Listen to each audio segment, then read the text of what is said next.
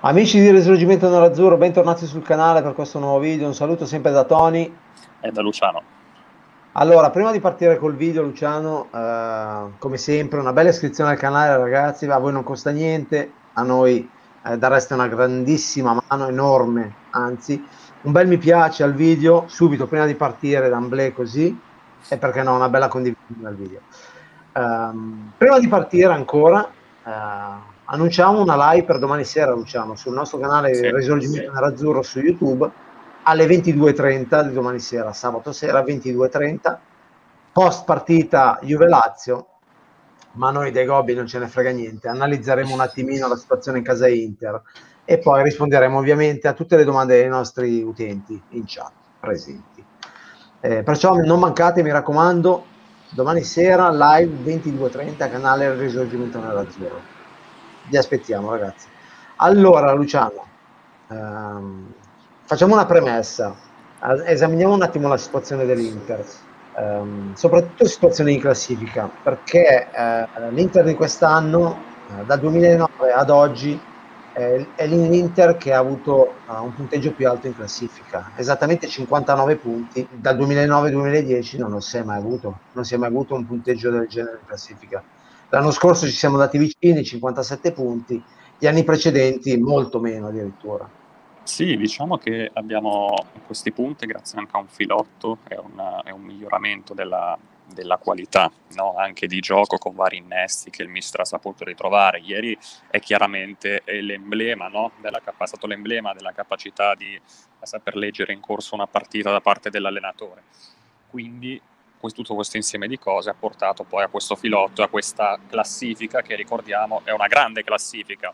Eh, Assolutamente. Perché, perché, comunque ora alcuni se ne vogliono lavare le mani, no Tony? Cioè, eh, diciamo che il Milan non, non, voleva lottare per lo scudetto, no, non no, aveva fatto la gola. Eh, no. loro sono partiti, son partiti, per il quarto posto, ricordiamolo, eh?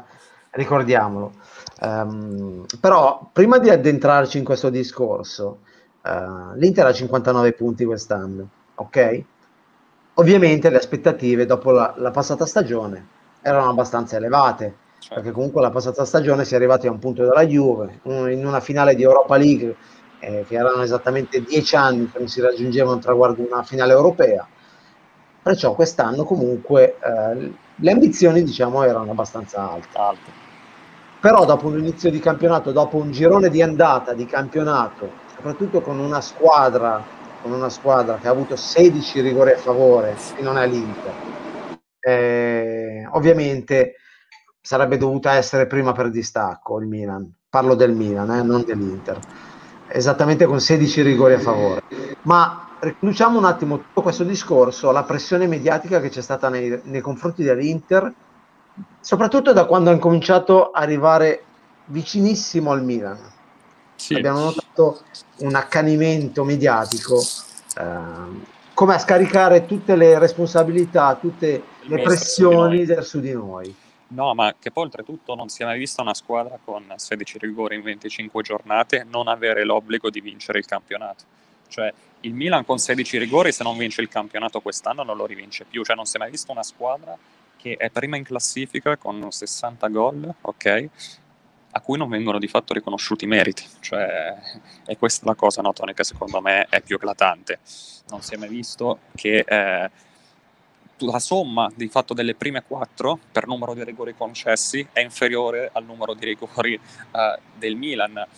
Mm, abbiamo visto oggi una, una, una, classifica, cioè il 60% dei gol delle vittorie del Milan deriva da calci di rigore.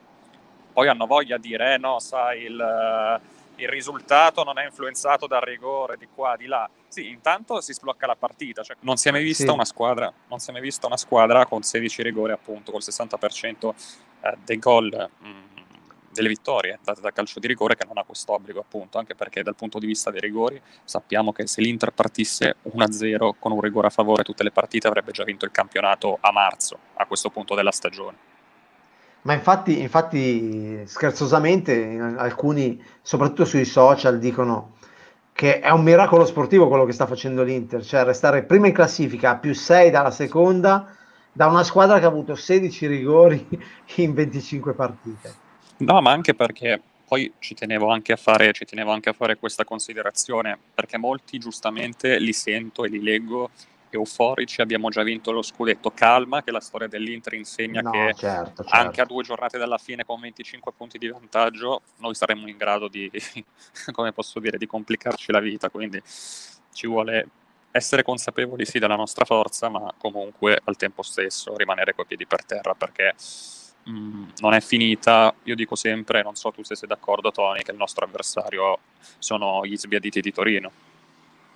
Sì, sì, ma noi l'abbiamo sempre detto in tutte le nostre live e anche in tutti i nostri video che comunque la squadra mm, su cui dobbiamo fare la corsa, anzi adesso sono loro che dovrebbero fare la corsa su di noi, è la Juventus ehm, per, ma soprattutto per abitudini, perché sono abituati comunque a lottare per certi traguardi, anche se quest'anno non è la Juve degli altri anni, ricordiamo.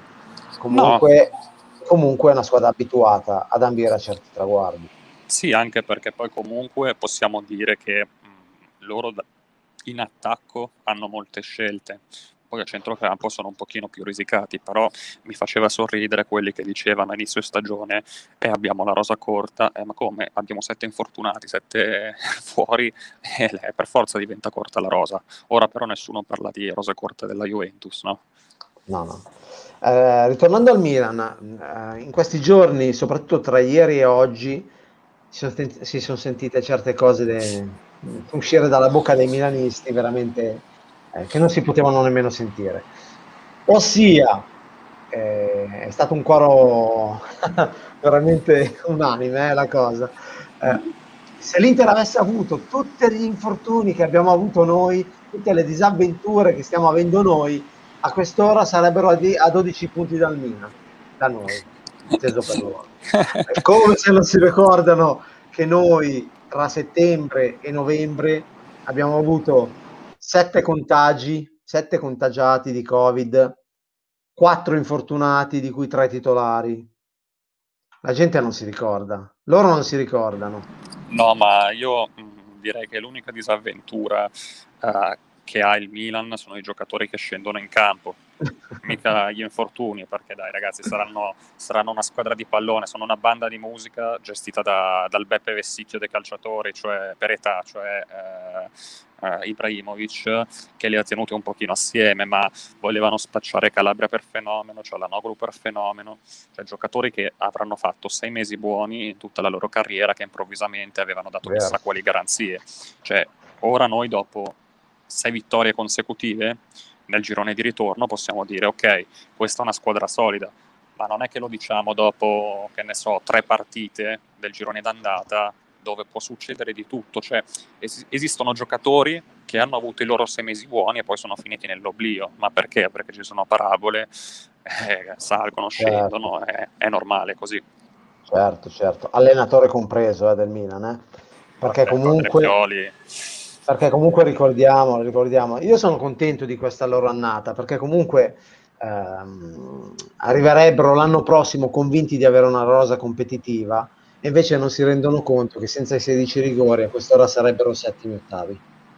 Certo, no, ma oltretutto anche perché loro hanno la colonna portante del, della loro squadra, cioè hanno, vabbè, Donnarumma che deve ancora rinnovare, Kier che ha 120 anni, uh, Ibrahimovic che ha 120 anni e che sì, che è il nonno di Ibrahimovic. Cioè, uh, cioè diciamo che... Il... Cacciato per 25 anni.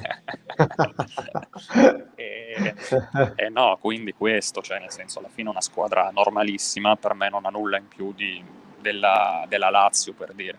Va bene ragazzi, eh, per oggi è tutto. Abbiamo analizzato un attimino la situazione in casa Inter, eh, la situazione della terza squadra di Milano.